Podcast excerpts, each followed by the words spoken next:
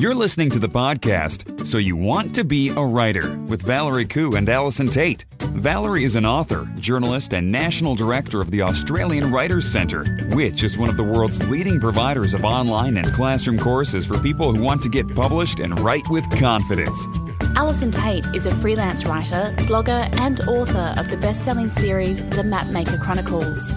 She has more than 20 years professional writing experience. Each week, they explore the world of writing, publishing, and blogging to bring you news and opportunities, advice on how to succeed in the world of writing, interviews with top writers, and much more. With students enrolling from all over the world, you can find out more about the Australian Writer Centre at writerscentre.com.au. Hello, everyone, and welcome to episode 252 of So You Want to Be a Writer. My name's Valerie Khoo, and I'm here with Allison Tait. How are you, Al? I'm good. That's Thank you. good. I'm, What's- Did you hear that small voice? I'm good. yes. She squeaked from What- holiday school holiday land. Oh, yes, School Holiday Land. No wonder I'm loving life right now. I know. Yes, I know. No, I'm also loving life right now. I'm just a little, you know, busy. And also, I got slightly confused because I keep thinking it's Monday and it's not, Oh, which, yeah. you know, the public holiday weekend will do so to you. confusing. I know. Mm. Yes. Mm. And to top it all off, we're coming up to daylight saving. Even more confusion. Oh, yeah. Is But that soon? so Do you know what? I thought, I actually had a feeling that that was yesterday. No, no. Well, you know, it was one of those days where I thought I suddenly got halfway through the day and thought, oh, wait a minute. Mm. Am I supposed to be? Am I supposed to be on another time now? And I got very confused. I, look, it doesn't take much to confuse me at the moment. It's been a long term at school. What can I say? You've say? had a busy month last month, so I, I have. You And do you know what? break. I am off to the Burdekin Readers and Writers Festival next week. So Wow, it hasn't even ended. I am still, the, the authorial blazer is currently being dry cleaned, ready to go again. Wow, where is the Burdekin Festival? It's it's in Ayr, Sunny Ayr, which is up near Townsville, How and is spell that? actually the hometown of my beloved father. oh, I know, and I'll be going to Ayr High School, Ayr State School. I'm actually doing quite a lot of high school visits, which is a little bit surprising for me. I'm somewhat, you know, I'm bracing myself for that because it's not my usual Mm. sort of spot. Um, but as we discussed, I, as Dad and I discussed the other day, I need to check the wall while I'm there the wall. because apparent, yeah, the wall, you know, the wall of glory, because apparently he was um, not school captain because they didn't call it school captain back in the day, but he was the head prefect at Ayr High School. oh, okay. Mm. So Cool. I'm going, uh, you know, I'm I'm I'm sort of like going to be doing some fairly serious, you know, walking in on hallowed territory while I'm there, which is quite fun. Yeah, wow. Mm, I know it's a thing. It's big. Yeah, how cool's that? I know. Uh, Sorry. no, no, you're gone. I was going to say, and I'm looking forward to seeing. Um, so you might remember that with the Shoalhaven Readers and Writers Festival recently, um, Melina Marchetta came along to that, and I interviewed her um, for one of the sessions, which was fantastic. But uh, we'll be catching up again because she um, also has family connections in Ayr, and Oh. she is also appearing at the Burdekin um, Readers and Writers Festival. So it's going to be like a little bit of a, um, uh, you know, I don't know, what do you call it? Like a it's it's a little bit like a family reunion in a funny way because Nice. everybody up there seems to be related, Related? to somebody in some way. yeah. Well, no, and I and I only say that because um, my dad is, as well as being the head prefect at Ayr High School back in the day, was is also a mad, and I do mean mad, um, family history dude. Like he's Oh, genealogist. Cool. so he he did our whole family. So he did his whole family, my mom's whole family, and when I say whole family, I'm talking we're, we're talking back into the dark ages here. yes. Um, and then he kind of that he felt like he'd done that. So then he moved on to all of our partners' families. So Mm. my husband's family, you know, everybody, all the brothers-in-law, the sister-in-law, all their families, and um, and then he randomly now is working on a family history of Ayr connections. Oh, wow. okay. thing. Did- so I am speaking. I am speaking from somewhat of a position of of knowledge here when I say that you know there's a lot of you know relations. Yes. Were there there. any surprises? Any kind of secret families or anything that? Um, I'm not exactly sure, to be honest. We might have to get him on and ask him. yeah. You know, in, we can go in depth here, but I don't know if that would be a good idea because I, I feel sometimes that it's better not to know. Don't you think? no. I I'd really like honest- to Well, I don't know. I kind of feel like it's better not to know. know.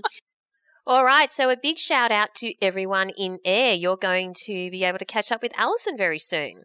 So, shall we move on to the world of writing and publishing? Let's do that. But before we do that, I have a little thing that I would like to share with everyone because I know that there are lots and lots of um, parents out there, parents and carers out there who've suddenly got all of these um, teenagers on their hands. And if there's anything that I know right now, it is that there are a lot of desperate parents and carers out there looking for books for 13 and 14 year old boys. oh yeah, And do you know do you know how I know this? I will tell you Mhm. how I know this because I have a post on my website called 21 tried and tested books for 13 and 14 year old boys Mm. and it is the singular the singular most popular post that I have ever written on my blog in 10 years. wow. It has it gets more traffic than anything I have ever done and I'm not quite sure how that makes me feel but anyway. Um, so I've done uh, in the lead up to the holidays I have done a an updated version Mm. a new version, a new list called 15 more tried and tested boys for 13 and 14, uh, tried and tested books rather for 13 and 14 year old boys. And then I have 13 that are recommended by an expert. And the expert is Trish Buckley, and she's a, a, a teacher librarian and an Mm. extremely cool lady. And she does a lot of YA reviewing. So she's recommended some books. Um, so I just wanted to, to let you all know that that's there. If you are one of the people who is desperately Googling books for 13, 14 year old boys, uh, there is a brand new list there for you just in time for the holidays, and I hope that you will make full and fulsome use of it. Absolutely. And we'll put the link in the show notes, which you can find at so you want to be a writer.com.au or just head on over to Allison's website, allisontait.com and hunt around for it and you'll find it there. Wow, that's um an awesome list. All right, so we have our links this week, and you have a cool link, uh, which is two words that are deadly to your writing career. Is that right? It is, Val. And the- the reason that I'm sharing this link, I'm actually sharing this link specifically for you, Val. For me, Specifically for you. So this is on a website called writingandwellness.com. Mm. and it's all about empowering, nourishing, and replenishing the creator within, which is, you know, it all sounds very good. Um, but this popped up, and I thought, oh, when I read it, because I thought, wow, what? A, for starters, let's just talk about that headline being excellent. Two Yes. words that are deadly to your writing career. Wish I'd thought of that.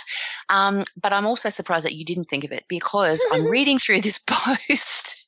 And it's written by Colleen on this website. And it's all about how Colleen's been speaking at writers' festivals and conferences over the last few years. And she's talked to an enormous number of aspiring and experienced writers. And they all come to her with questions about one thing or another. And I'm sure that you can relate to this because I can certainly relate to this.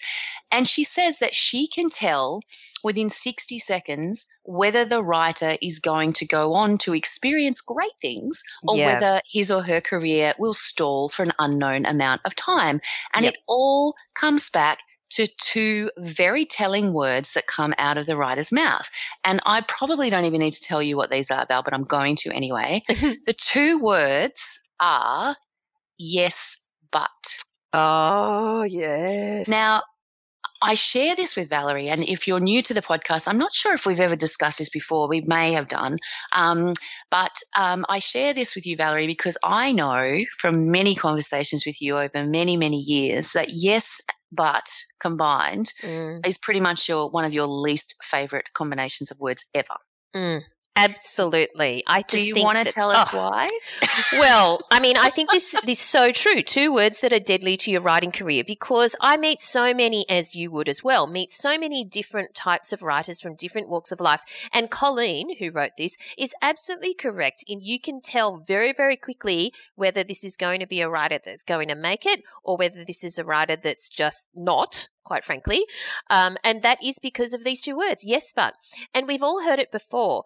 Yes, but I've just got to wait till the kids go on school holidays or get stop, you know, go back to school. Yes, but I really just need to make sure I have my writing set up because I can't concentrate with the light when it doesn't shine exactly in that at that angle. Yes, but whatever. And there could be a whole host of excuses. You know, you can blame other people, you can blame your family, you can blame your your work situation because it's too demanding or too stressful or whatever that you can't then um, you know let your creativity flow. Um, I, I, I really often hear yes but by the time i get home from work i'm too tired to be able to write.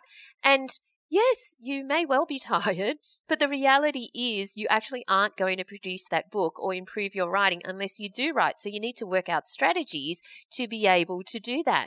So, yeah. yes, but is purely a form of excuse. Yes, but is just um, you trying to convince yourself that you have the goods and the talent, which you do, but you are saying that it's because of all these other reasons that aren't you that are stopping you from letting that talent shine. But the reality is you are the only person stopping yourself from letting your talent shine. The talent that is already in there and the and the creativity that's already in there that's busting to get out, but you are the handbrake. Yes, but means that you are stopping yourself, not actually whatever it is that you're blaming.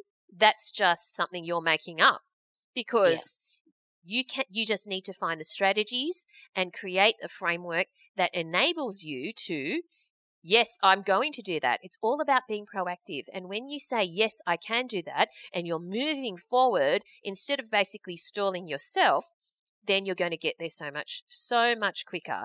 It's so true that this is um this is there those two words are deadly literally deadly to your writing career they are like it's one of those situations though. It's you know the thing is that when you when somebody asks you for advice about something or like I've had situations where uh, someone's asked me to read a first chapter or whatever of a story and I've read the chapter and I've gone back to them and I've said, look, you actually need to lob 3,000 words off the start of this, or you've started in the wrong place, or actually you don't need this chapter at all, or whatever.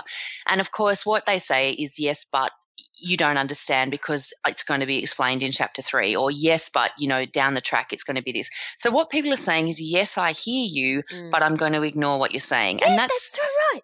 That's okay, but it, it becomes one of those situations from I, I, I know how much this frustrates you, Val, because we've had many conversations about this. Um, it comes to the point of you ask you're asking someone for their expert advice, and when they mm. give it to you, you're essentially saying to them up front that you are going to ignore it because so, it doesn't oh. suit oh. what you want to hear. And yeah. it's very hard. And I have been on the receiving end of this and I have given you yes, but I know that I have because there's been a couple of situations that I have found myself in where I've been stuck with something or with someone. And, you know, and Val being Val, she listens to me and she's very, very caring and sharing. And then being Val, she says, yeah, you need to get out of this. This is not working why are you doing why are you doing this is, is what val often says to me mm why would you do this al and i go well yes but you know blah blah and i can hear myself doing it and as soon as i hear myself say yes but I know that I am falling into the same trap that, you know, people also fall into. It's only human. It's not, you know, this is not us criticizing, but what we're, what we're trying to mm. do is say, recognize those words when you are saying them. Yeah. Recognize yep. what you're doing. Recognize that what you're saying is, I hear what you're saying. It is not what I want to hear. Because mm. that's essentially what you are saying. Um, and if you find yourself going, yes, but you've really got to drill down into what's at play here? Like, what exactly mm. is the problem? Because there was one situation that I yes butted Val on for quite some time. and I look back on it now um, and I, I I kick myself. I kick myself because I wasted a year.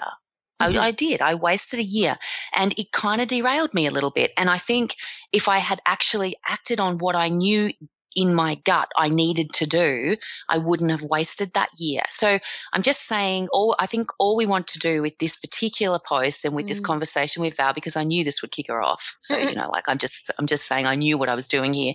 Um, um, is if you are, you will hear yourself say it. recognize it Mm. and then start to think about why you're not going to change your behavior overnight the, the yes but is going to be with you for a while but if you can push past why it is that you're resisting then you probably will find that you can make those decisions you can find the courage to make decisions that maybe you know you really do need to make Yep. for yourself. So this this particular post is well well worth reading because it explains a few different situations when you know this when Colleen has um has come across the yes but, and um, it's definitely one that's worth having having a look at. I think particularly Yep. if you you know and you're gonna you, you I'm I swear that now you will recognize those words when you say them and i hope Mm. that you stop and think about what it is that you're resisting Yep. And somebody told me very recently that they have a word for this, and I'm not sure whether I would necessarily use this word, but uh, they have a word for this, and they say that the yes but people are ask, A S K, ask holes. because they ask you to take the time to give advice and opinion and then they completely ignore you and tell you why they can't take your advice and opinion. Yeah, I had Yep. a situation where I I think I was doing a write a book with Al, and I'd posted a word count, and somebody got very cross with me Hmm. about it, and went to great lengths, great lengths to tweet me about why they couldn't possibly write, why they couldn't be Mm. writing, and all I could think as I looked at these twenty tweets lined up was, if you'd taken the time to actually write Yeah. if you'd use that time, you would have written 250 words Yeah. as opposed to telling me in 20 tweets why you Oh can't possibly do it. So, insane.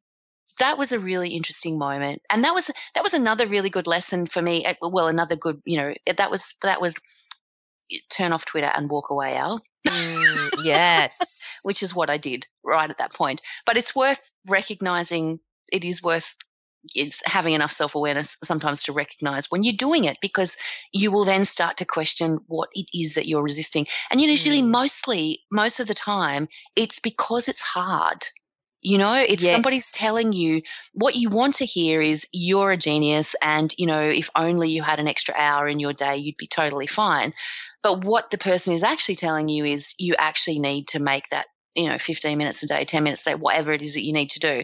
Um, and it's hard. It takes effort. And so Mm. most yes but is a pushback against you know changing things and making the effort. And and i i just just all i'm saying is um, it takes time to to kind of work through it but recognize it if you're doing it because that's the first step Yeah, absolutely. All right, our next link is why I write, why I only write for 15 minutes a day. And it's from a uh, blog called The Writing Pal, and we'll put the link in the show notes. But why did you pick this one, Al? Um, I think I picked this one because I'm kind of feeling a little bit like this at the moment myself, um, Hmm. in that sense that, and this is not a yes but moment, trust me. um, this is just like I, you know, uh, we've discussed at length that, you know, I've had a pretty busy term with promotion stuff, with presentations, with travel, with all of the different things. And I have been feeling, and I know that I understand that feeling of, of, of having that, I, I must write, I must write, I need to be writing, I need to be writing and not writing and getting cranky with myself for not writing because I'm so busy doing all of these other things. So I'm just here to say that I I- understand. You know, it's not I'm I'm not um, this is a practice what you preach kind of a situation. So when I saw this, why I only write for 15 minutes a day, it just was a kind of a nice little reminder to me that we talk regularly about the importance of those little slips and cracks of Yes. time. And we talk about the fact that you can actually get quite a lot done in 10 minutes or 15 minutes a day. Mhm. What I found interesting with this post is that this person chooses to only write for 15 minutes a day. So Mm. even if they did have more time, they will still only do the 15 minutes a day. So I found this to be quite an interesting approach because most of us think, you know, like, oh, I'll do 10 minutes a day because that's all I've got, but tomorrow I'll try for the hour or whatever. This particular person, um, and it's on the blog, The Writing Pal, um, it's written by Shelby. Um, she only writes for 15 minutes a day and she does it for a couple of different reasons she has she's a mother with young children Mm. she doesn't have a lot of time But one of the things I loved about this is that one of the reasons she does this is because she she has it gives her a feeling of accomplishment. Mm. See, some people would go, I've only written for 15 minutes. This is ridiculous. I've only managed 100 words, whatever. She actually looks at, she flips that on it, on its head and goes, I've managed 15 minutes. I have accomplished something that I didn't think I would do Mm. without that 15 minutes. But you get into the habit of writing 15 minutes a day, and she manages to, it, she gets something on the page, and that gives her a feeling of accomplishment. And that feeling of accomplishment is a great way to build kind of a momentum, but Yeah. also it gets rid of that angsty feeling that I am having at the moment of being a writer who is not writing. Mm. Because 15 minutes is so doable. Like, It is incredibly doable. yeah, you can, you know, sit in the car and do it while you're Mm-hmm. waiting, or you can be in the doctor's surgery, or you can grab 15 minutes here or there, even on the bus or whatever. It's just so doable. And if you kind of instead thought, okay, no, I need to carve out two hours on a Sunday afternoon, that's actually harder to carve out. It is a lot harder to 15 carve out. day. But Mm. to be, to walk away knowing that you've accomplished something, knowing that you've added some words to your manuscript, knowing that you've created a scene, knowing that you've got something to jump off on from because Mm. that's the other thing is you know sometimes you kind of it's just that notion of of the the forward movement of your Yes. manuscript and then once you're doing that then it's building your ideas because you know while you're walking while you're doing all these other things that you have to do each day you're you're thinking about the next thing you're not still thinking about that thing that you've been thinking about for 3 weeks but you haven't got around to writing down yet and i think that that's that that feeling of accomplishment is probably one of the main that's one of the main things i actually took out of this blog post was Yeah. just that thing of yes you're right that's exactly what needs to happen That's awesome. Mm. All right, let's move on. We want to thank everyone who took part in Furious Fiction September. So that is the awesome short story competition. The awesome short story competition that we have going every month on the first Friday every every month. The challenge was to write a story set in an airport and include the word spring and the phrase "it was empty." We received hundreds of amazing entries, and congratulations to Michael McGoldrick, who scored the $500 prize for his winning story. Now, if you're ready to do it all over again, Furious Fiction October kicks off on Friday, 5th of October with another Mm. exciting new challenge. So make sure you're in the fan club. It's free to join, and each challenge will be sent to you as soon as it's live. So that is the first Friday of every month. Furious Fiction short story competition starts at 5 p.m. on the Friday, and then you have 55 hours to write 500 words, and you win $500 prize money. So Mm, join lot the of fan Fs. club. Yeah, lots of Fs. Go to the fan club at furiousfiction.com.au to make sure you're on the list so we can send you the details. Can I also say before we move on from that Yes. that uh, the fan club is such a great place because Yes. the fan club is so supportive. So being um so you know keeping an eye on the Writers Centre social media as the lead up to the fiction, as it, Fiction comes up, you, you start to see the same people and they're all talking to each other on Mm. Twitter and they're all psyching themselves up. And then it launches and they're all supporting each other through Yes. the weekend and they're all cheering when they get it done. And, you know, it's just so nice to see. Big shout out to Ray C, who is involved in that. Yes. And there's a few other people, but incredibly supportive. And it's, it's so lovely to see people, you know, rising tide lifts all boats, et cetera, Yeah. et cetera. And it's brilliant to see everyone just getting involved and giving it their best shot and being so incredibly happy and excited for each other that A, they get the thing completed, which is not Mm. easy, and B, you know, for the winners, et cetera, when the when those announcements are made. So yeah, the fan club is a top spot and it's a it's a great space. If you're particularly if you're an isolated writer, yeah. these kinds of things are a terrific way to find your people. Exactly. Find your people. All right. So let's move on to the giveaway this week. I'm very excited because the giveaway, we have three copies of Into the Night by award winning author and Australian Writer Centre graduate Sarah Bailey, who we- we will be talking to later in this episode. So, Sarah Bailey's acclaimed debut novel, The Dark Lake, was a bestseller around the world, and her suspenseful storytelling earned her fitting comparisons with Gillian Flynn and Paula Hawkins. So, Into the Night is now her second novel, and it is an awesome crime novel featuring the troubled and brilliant Detective Sergeant Gemma Woodstock, who is such an interesting character.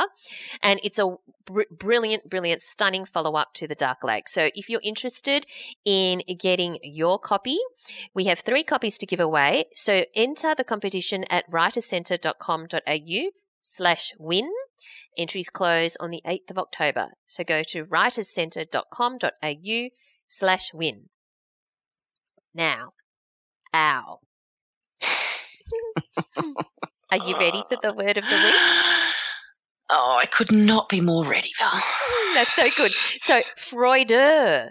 I read this Hmm. during the week, like in a magazine article. So, and I thought this Really? is such a cool word. Yeah, yeah, definitely. It was like in Good Weekend or the Australian magazine or something. So, Froideur, that's F R O I D E U R. Hmm. Have you heard of it? No, Froideur. And I'm incredibly surprised that you've read it in a magazine. Yeah, I did. I did. Wow.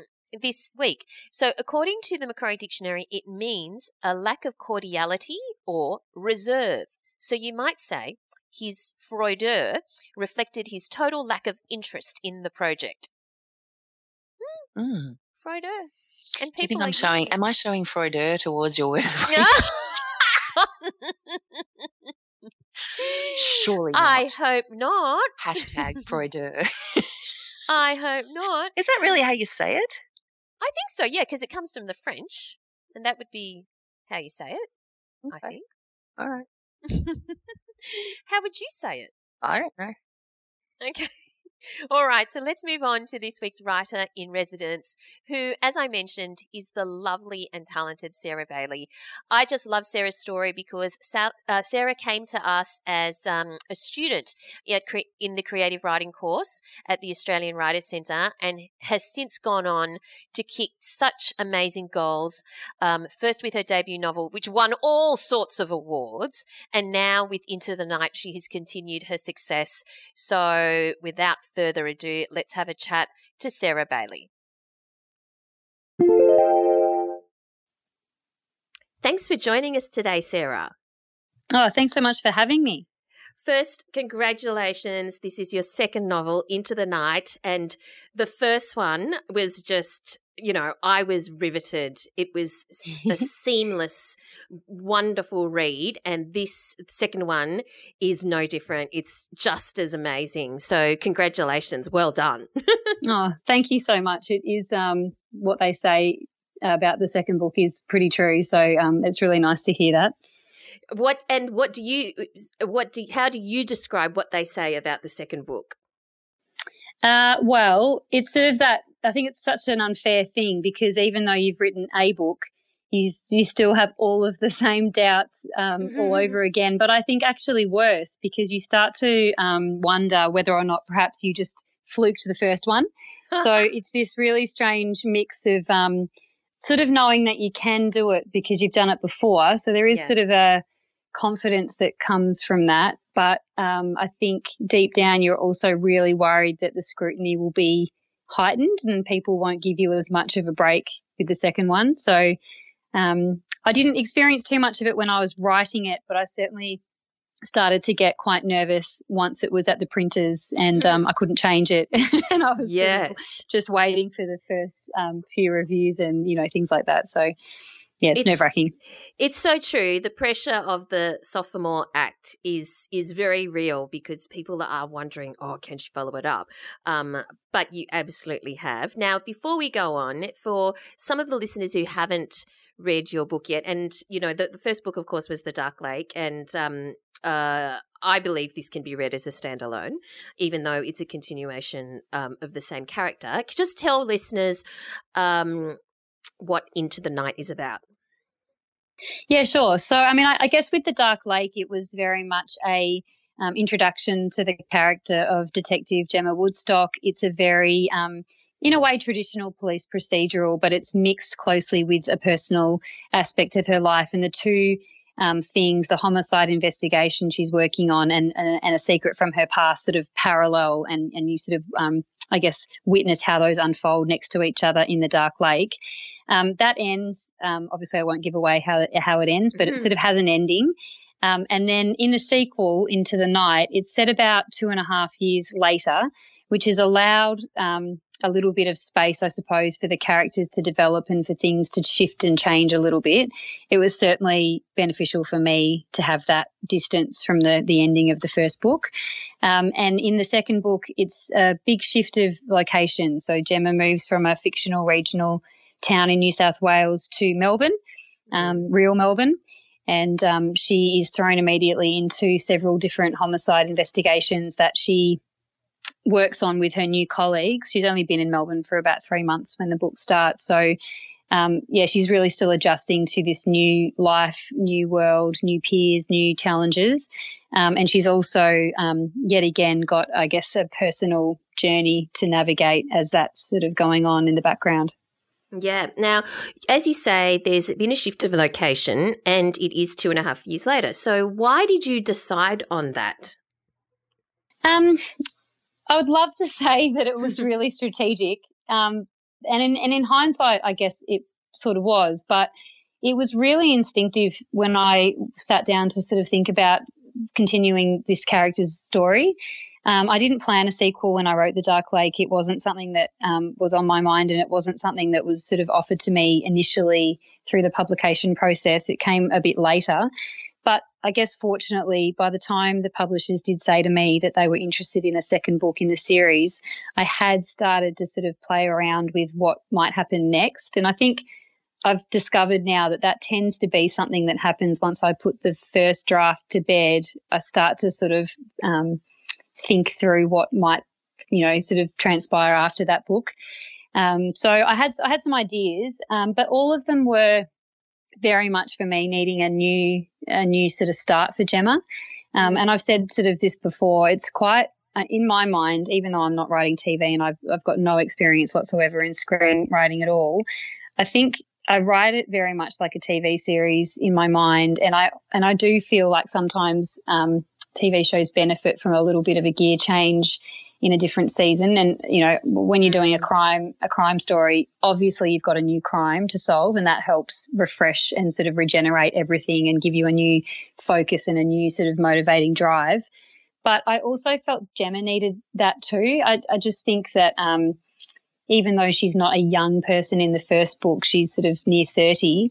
In many ways, she is sort of like a coming of age um, narrative in the first book and I and I felt like she needed to really do that that jump shift and sort of move away from home and mm. um, leave leave the nest and really challenge herself um, in the second book so I felt like a new environment would um, provide her with that growth opportunity mm. uh, and I also just wanted some new characters and you know, it's not home and away. I couldn't kind of keep having all of these new people come to town in such a in such a country town kind of place. So I mm. thought I'll, I'll, take her out of the town, uh, put her in Melbourne, uh, and then there's a whole lot of things that can happen in a city that sort of couldn't really happen in a country town, mm. especially mm. case wise. So, um, yeah, it was just a fun um, way to mix things up, I think.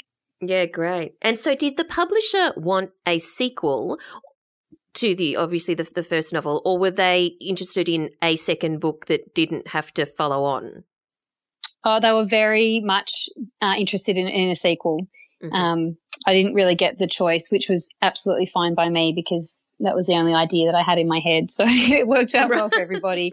Um, but yeah, I was really surprised actually uh, how free I had the opportunity to write the second book. I got no sort of direction and I just was asked to write a second book in the Gemma series and that was really it. So um, I had complete rein to do whatever I, I liked, which was really great. Um, mm. And it wasn't really until I'd written about 50,000 words that I looped back with my publisher and sort of ran it all past her and, you know, wanted to make sure that she was comfortable with it and she was. So, um, yeah, it was, it was great actually. I did feel like I had, as much as a series can provide you, a pretty fresh, um, clean slate to work with.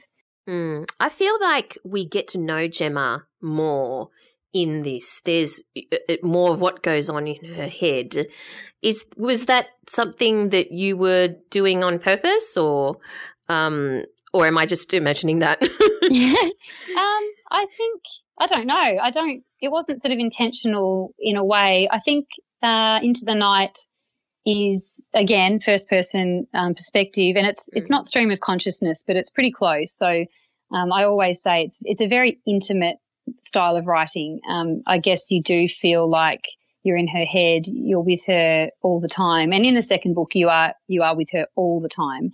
Um, in the first one, there's a couple of little breaks. Um, I call it the the country town great chorus sort of kicks in, and, a, and, a, few different characters add some perspective um, that gives you the chance to see Gemma in a different light, which I felt was really important in that environment. Whereas in the second one, um, I guess I felt like you get some snippets um, of media transcriptions in the second one here and there, which sort of um, shows the big picture of how the city is reacting to some of the cases that she's working on.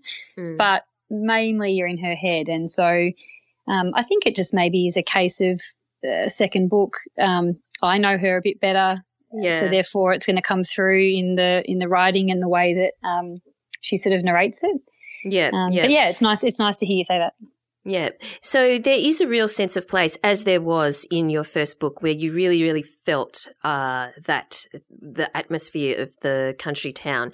And in this book, you've just captured Melbourne so well, and the the feeling when you're walking through the streets of Melbourne, the feeling of the cold wind, which I yes. feel all the time when I'm in Melbourne.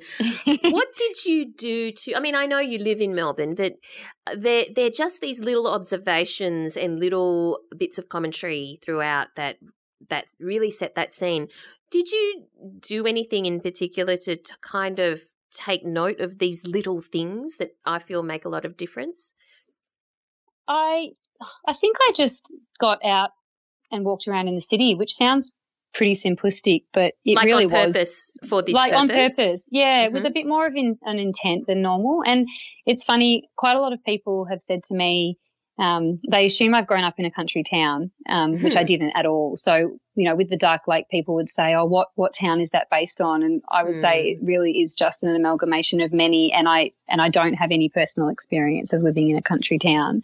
So it's been really, really nice when people think that that's why that hmm. rang so true.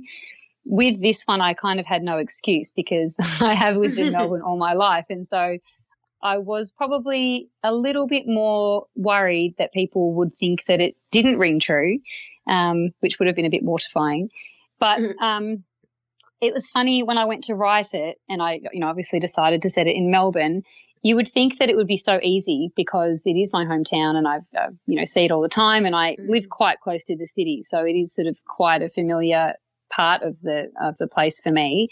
But when you go to actually write about it, you realize how often you don't notice anything around you. So mm. I did deliberately spend quite a lot of time in the city writing, um, either in um, you know the library or just out and about in cafes, and just tried to be a little bit more conscious of what I was seeing around me and the different um, the ways that the geography kind of feeds into you know people's behaviour.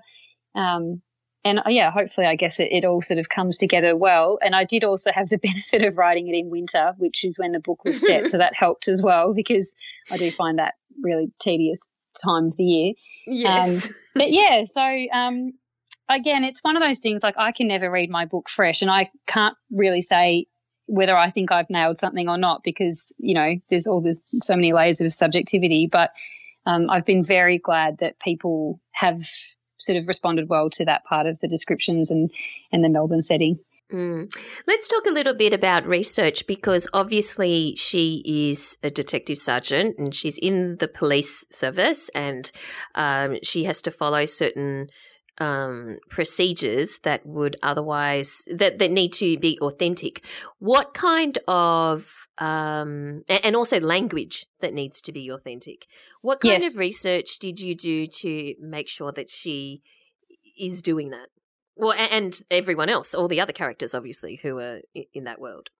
Yeah, sure. Um, so I, my method is very roundabout. I don't research first. I really feel, um, I think it's just because I know myself too well. I'm very impatient. I'm a fast worker and a fast writer. And I get really easily bored if I'm not making progress. So um, my my approach tends to be get the story down how I want the story to be, and that does mean that my first first draft is is pretty pretty messy and pretty rough. Um, it's got lots of gaps. It's got lots of highlighted sections saying need to check this. Is this even possible? You know, question marks, that kind of thing. But at least I get the flow of the story down and what I sort of want the emotional journey to be.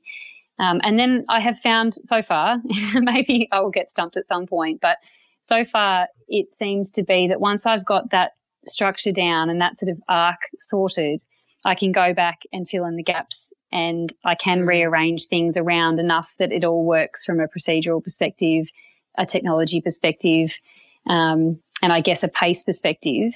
Uh, I, am the first to admit that writing crime is really um, good for structure and um, a little bit of sort of rigidity. Like it really mm. gives you a framework to work within.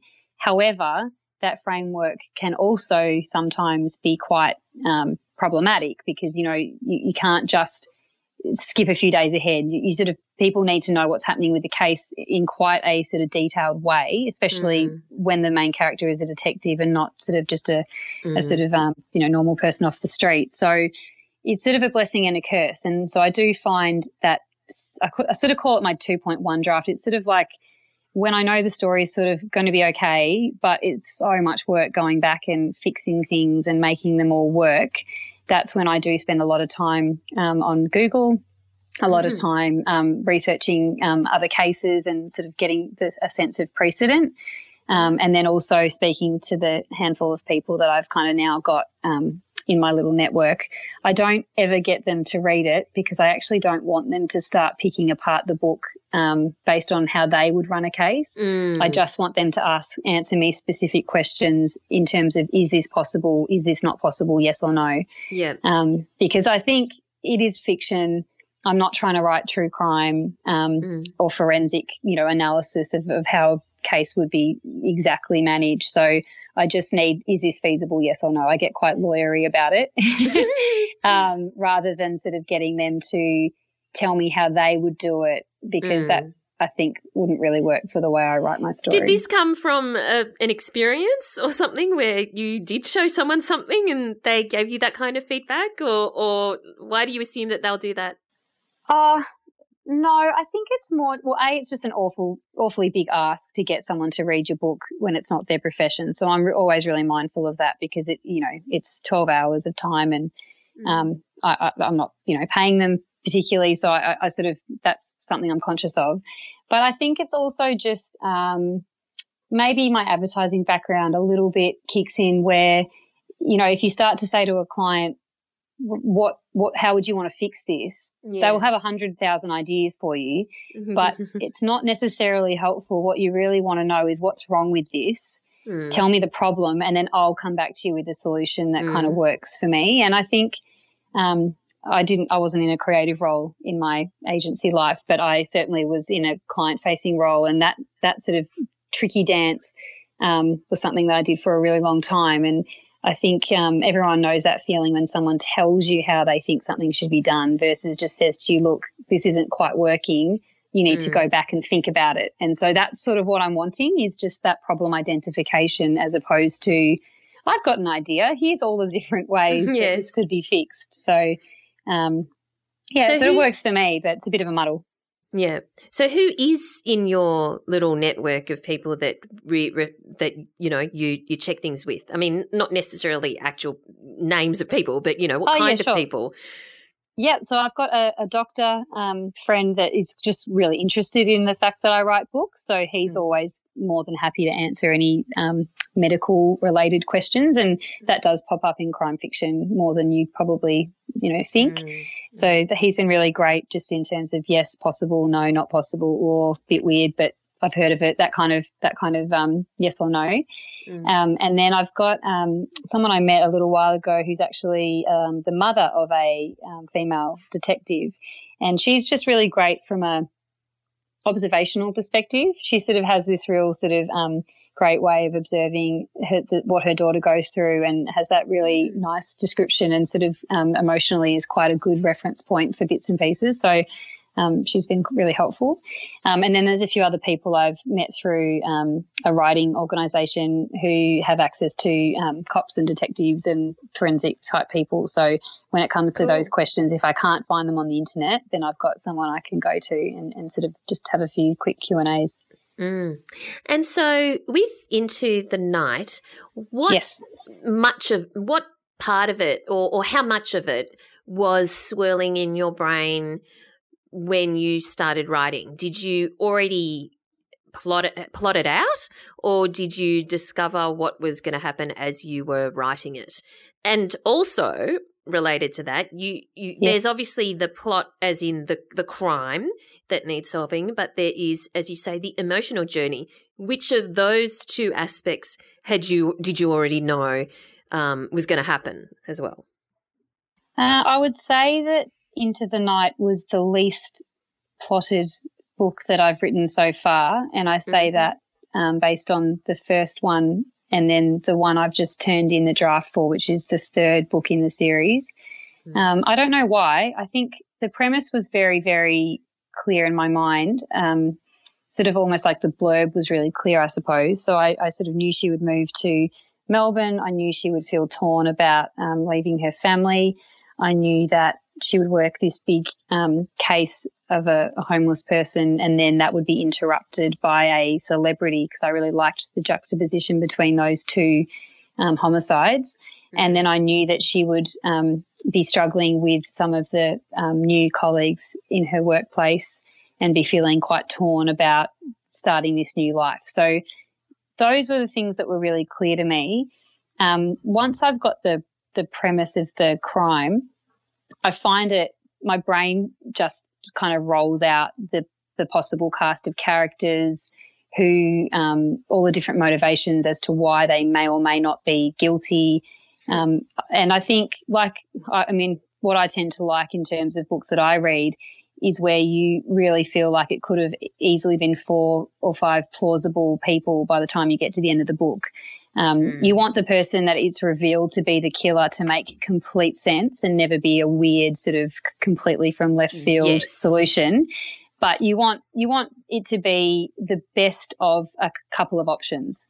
Um, so in a way, you almost write the book with with lots of killers possible, and then at the last minute, one of them just kind of you know sticks their neck out a little bit further and is clearly the one that always um, had to have done it because their motivation was so much stronger.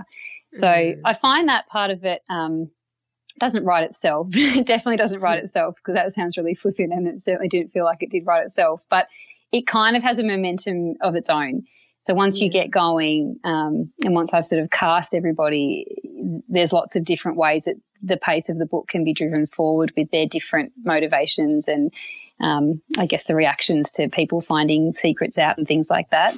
Mm. Um, and then and then the and then the emotional sort of journey of Gemma, I guess, just ticks along as this constant underneath it. So um, it's it's a bit less dramatic normally than the crime, which tends to be the thing that that really drives the pace forward. Um, but I definitely found it a bit difficult in the second book compared to the first, where in the first uh, the the personal aspects of her life and the case were so tightly interwoven, they sort yeah. of played off each other. Um, in the second book, that was less so, um, and and rightly less so. So I did have to, I think, manipulate the the words that I'd gotten down in the first draft a bit more to sort of really pull it all together. Mm. Um, but yeah, it's a it's a strange um, process, and I'm not a great plotter it just doesn't seem to really work for me. I'm a really good um, coming up with a premise person. Mm. I have like probably about 12 books that I think are really amazing ideas. But um, unfortunately, it seems like until I write at least sort of 30,000 words, I can't actually quite tell if that's true or not. So it's a bit of a risky um, risky venture to, to kick something yeah. off and, and give it a shot. But um, yeah, I think the Gemma, I think the character of Gemma helps drive drive the ideas that I have forward. It gives it more of a structure. So, um, you know, I, I, all of the Gemma books I've started, I've I've finished. Um, yeah, she's such an interesting character. Yeah, and now I'm, you know, I guess I'm a bit more instinctive about what she's about, what what she'll do, how she'll respond to things, how she's grown, all of those types of um, mm. sort of scenarios. So it makes it a bit easier to to pull a story around that person, I guess. So the other world that's kind of in this novel is, um, apart from the world of police, uh, mm. as you mentioned, there's, the, and this isn't a spoiler because it happens at the beginning. The, yeah, sure. the crime is that you know a, a celebrity is um, dead, and so the other world is the world of television and film and entertainment and celebrity.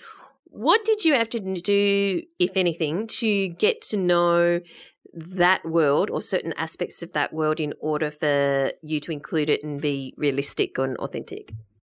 Uh, not probably not too much for that world to be painted because um, I have worked in advertising for sort of almost 15 years. Not that that's the same as being a celebrity at all, but you are sort of exposed to film shoots and um, mm, yeah. how crews work and and for the purposes of the, of the, book, you know, it doesn't go into incredible technical detail. So my knowledge was probably about the right amount of knowledge to include anyway.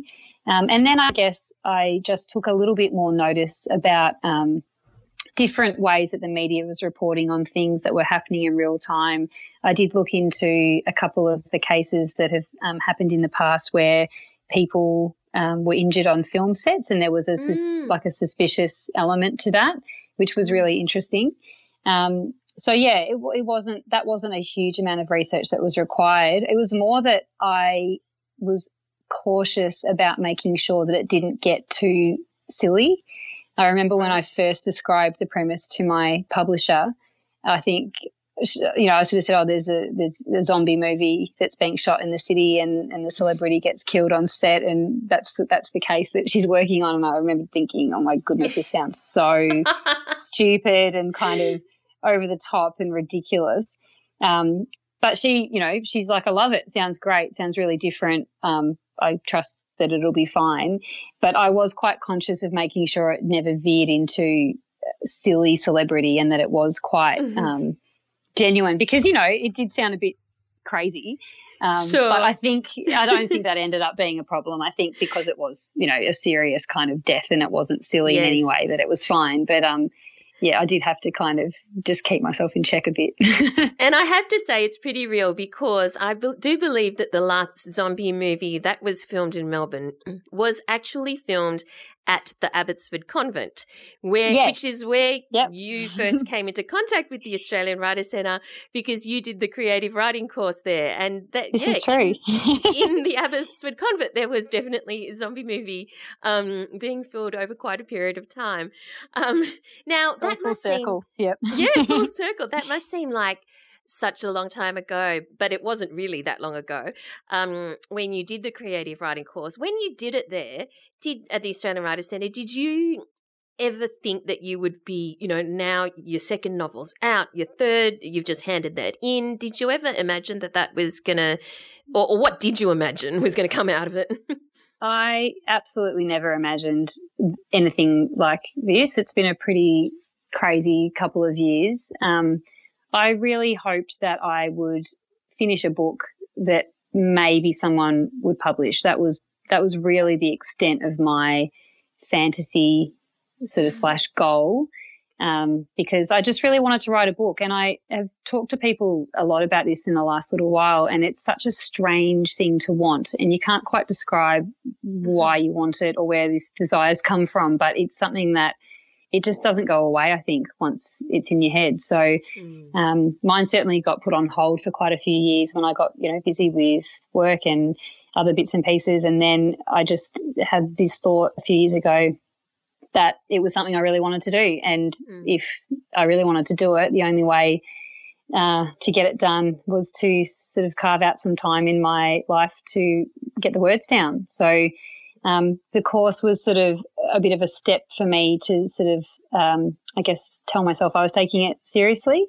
And also to not be so arrogant as to think that I didn't need a little bit of a nudge along and a refresher of sort of, you know, basic writing skills and um, and how how to structure a book. So it was such a great um, such a great permission based opportunity, I think, for me to kind of go, yep, you know, this is something that I can do. I just have to, I just have to sit down and do it. So, mm. yeah, but it was definitely not something that I necessarily thought was going to lead to books multiple being published mm. for sure. Mm. so exciting. So, um, how do you carve out the time? Are you writing around a day job currently? What what what what's your day look like or your week look like in terms of where you spend your time? Yeah, so it's changed a lot in this past sort of six months. So up mm. until um, January this year, I was working uh, pretty much full time. And um, I got really good at sort of snatching little moments of time here and there and actually turning those into chapters and books and things like that. And then since February, I've been working a lot less. So I've had a lot more time um, to write. Mm. But I haven't actually necessarily found that easier, I have to admit. It's taken me a little while, I think, to get into the rhythm of having more time and using it wisely. Yeah. So, um, I mean, I have, you know, I've, I've gotten a manuscript written, which was the only deadline I had to worry about. So it got done, but I definitely feel like the way it got done wasn't as easy as it could have been based on the amount of extra time I suddenly had in my week. Um, but I think that's just an adjustment. I think um, a lot of people sort of have said to me that they they struggle going from writing around a full time work or family or whatever to suddenly having writing be their sort of main focus because it sort of requires a different headspace. Um, you have to yeah. focus for longer, and that can be quite challenging, especially for someone like me that is quite I'm quite extroverted and I get quite easily distracted, and so pinning myself to a seat for a couple of hours is something I actually find quite hard. Wow. So um, yeah, I have to give myself lots of little mini deadlines um, to work toward because the one big one just doesn't sort of yeah. compute in my head really. Um, so yeah, ha- it's been. How do you do the mini? Yeah. How do you do the mini deadline? Do you give yourself a reward or something? How do you like? Is it or it's just more, hey, I'm going to write um, 500 words by lunchtime? Yeah, it is word count based. I always think it's really funny. It's word count based up until I have too many words, and then I'm trying to cut them. So it's like mm. this weird seesaw where I'm desperately trying to get all the words down, and then I find myself tipping the other way where I'm trying to cut them all out. Um, but yeah, initially it is word count based, and I just try to have uh, either a daily or a weekly word um, target. And I also do do uh, a, sort of a bit of a time based um, challenge for myself in the day where I'll sort of go right. I'm going to write for the next ninety minutes, and no no Wi-Fi, no nothing. You know, especially if I'm at the library or somewhere like mm. that. And that's just it. So it doesn't matter if I run out of words or my phone rings or whatever. I'm just 90 minutes. I'm just writing. Um, and then I guess the rewards can be, I mean, I don't even really think about them as rewards, but it's like get a bit of a break, go for a little walk, have another coffee. Right. Um, and then just trying to break up the day so that it's really productive and purposeful. Mm. Um, but it does depend on where I'm at in the writing as well. So I find that quite easy when I'm, you know, sort of doing the first crazy draft. But then when I'm editing, it can be much slower and it's really just about fixing whatever needs to be fixed. So mm. it's a bit murkier by that point. And um, so, do you call yeah. yourself a full time writer now? Uh, no, I'm still working um, in advertising, but just in a in a much reduced capacity. So I would say I'm a most time writer. yeah, but is that because um, so that you can focus on your writing? Is that the reason? Yeah, I just once I guess once I knew that the a third book was mm. um, going to be required in this series, and then also I'm writing a standalone next year. Um, wow. I just, I, yeah, which will be interesting. I had to mm-hmm. um, speak to my work colleagues and just, I guess, come to a different arrangement with them yeah. because it was just clearly going to Great. be quite hard to, yeah, fit it all in. So, so I still work with them, but not as much. Right. When's the third book coming out then? Uh, well, I'm, not 100% sure, but it probably will come out um, in late May again, which is what okay. the other two have have been in terms of publication date. And then the standalone will be in 2020, all being well. and have you already are you are you already writing the standalone? Um, no, not not in earnest. I um, actually had to pitch a synopsis for both the third Gemma book and this standalone, which I found really hard being someone that doesn't plot particularly well. Yeah. Um, so that actually took me ages doing those um, pitches. Like it, it was only 5,000 words each, but I really found them quite challenging. Um, and uh, I haven't started. I haven't worked on it beyond that. So it's in it's in pitch form, and it has um, I think three sample chapters and a bit of a character sort of outline. But um, that's that's so as far as it's gone so far. Did the publisher ask for a standalone, or did you want to write a standalone? And is it crime? Uh, yes, it's definitely crime. Um, the my publisher uh, definitely sees me as a crime writer. Mm. Um, I guess that, that's what they sort of signed up for. Mm. Um, and yeah, my agent, um, I had a couple of ideas that I talked to her about, and she sort of liked this one and sort of said, get it into a you know format that I can um, take it to them um, and, and present.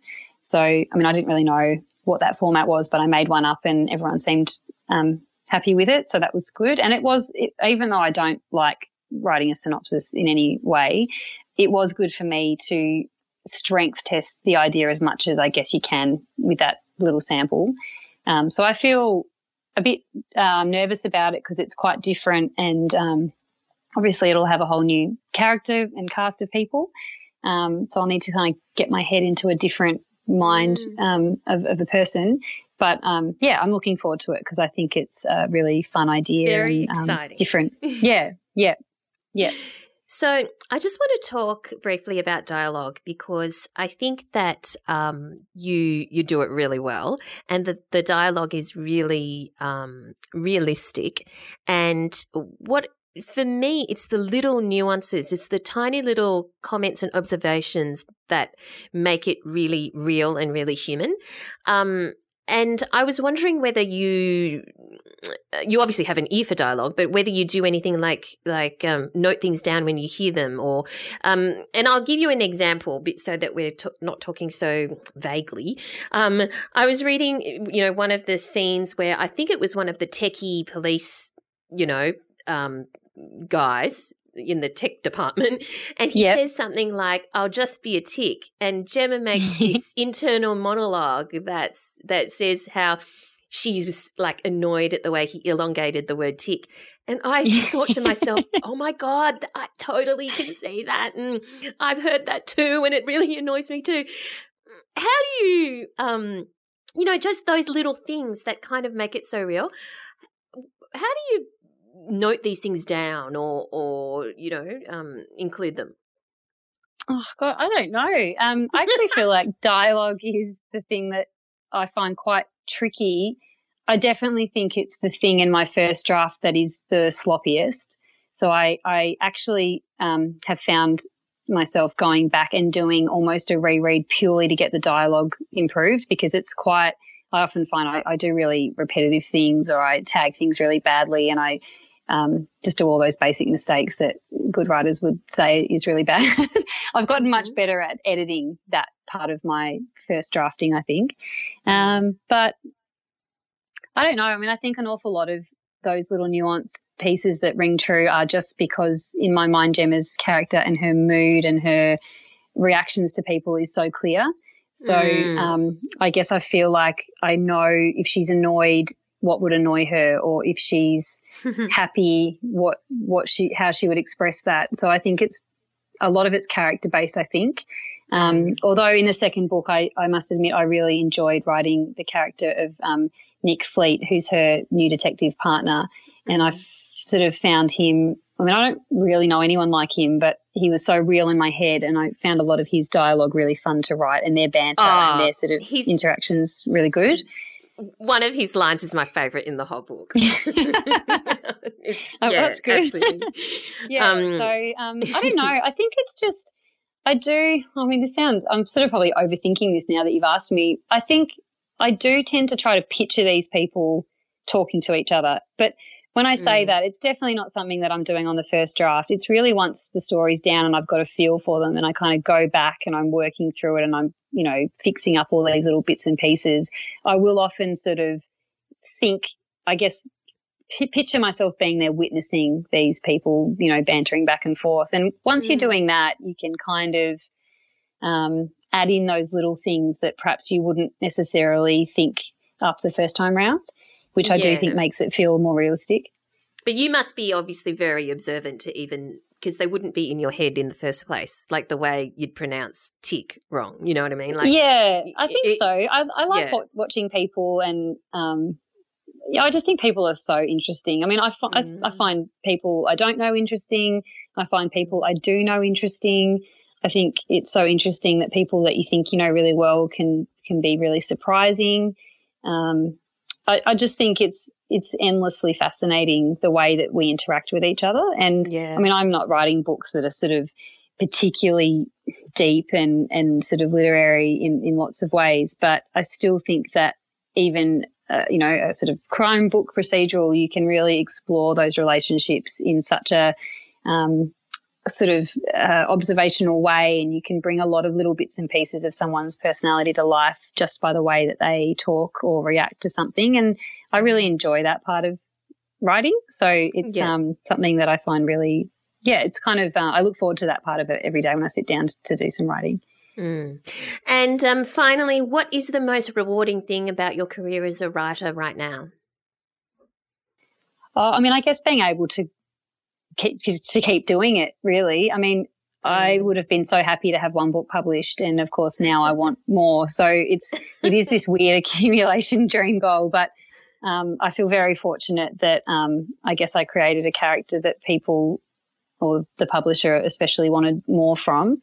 Mm. Um, I think that's really you know I feel really privileged to be able to kind of continue a character on in that way, and um, it's just I mean, I'm still surprised when people say, "Oh, I've just finished a book," or "I've I've read that book," or someone I know is reading that book, and I yeah. I know it to be true, but it's still such a rush to have that um, said to me. So if yeah. if that if that can keep happening for however long, uh, I would be very very happy with that. I'm sure it's going to be for quite a long time. So congratulations again on thank on you. this second novel, and we just can't wait for the third one. So oh, thank, thank, you so you much so for much. your time today. Oh, it was an absolute pleasure. Thanks heaps, Valerie. This podcast is brought to you by the Australian Writers Centre, a world leader in writing courses. Our popular course, Creative Writing Stage 1, is the perfect way to unlock your creativity and explore the world of writing. You only need a couple of hours a week, and you'll learn how to create memorable characters, believable dialogue, and captivating plots, all in a supportive environment in this five week online course. Whether your goal is to write a bestseller or simply tell better stories, learn at home with your very own tutor giving you personal feedback each week. Find out more at writerscentre.com.au slash creative writing.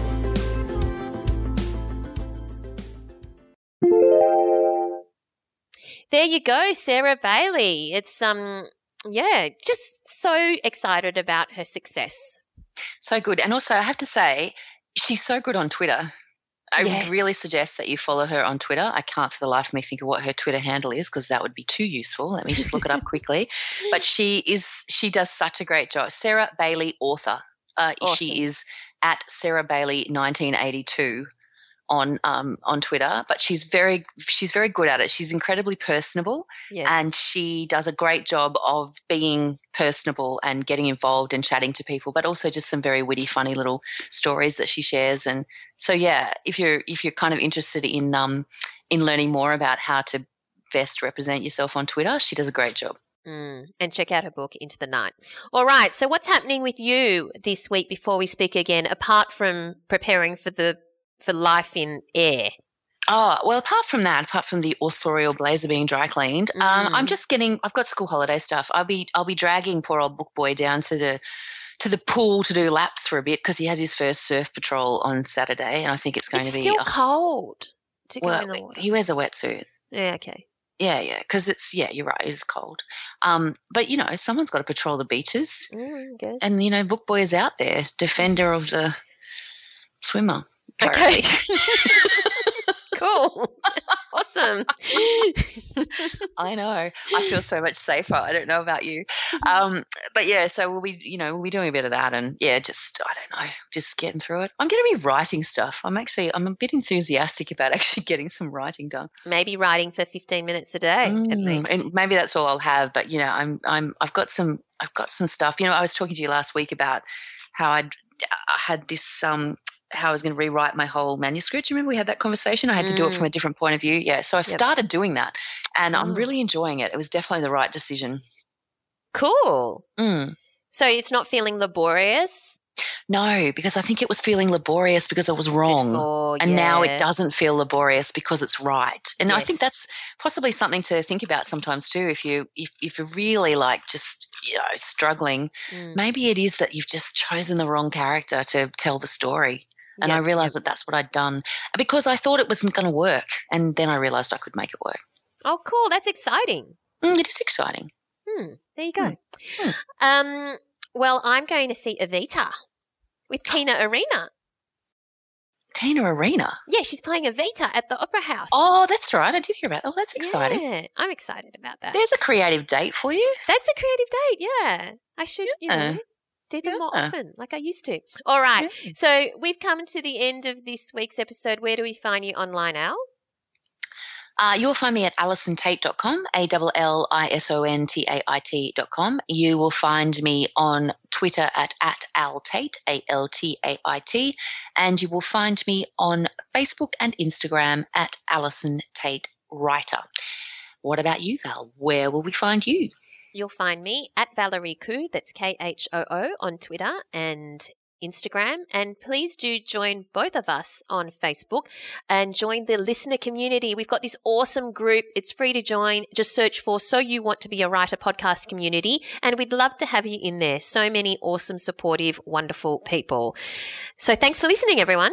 And we look forward to chatting to you again next time. Bye.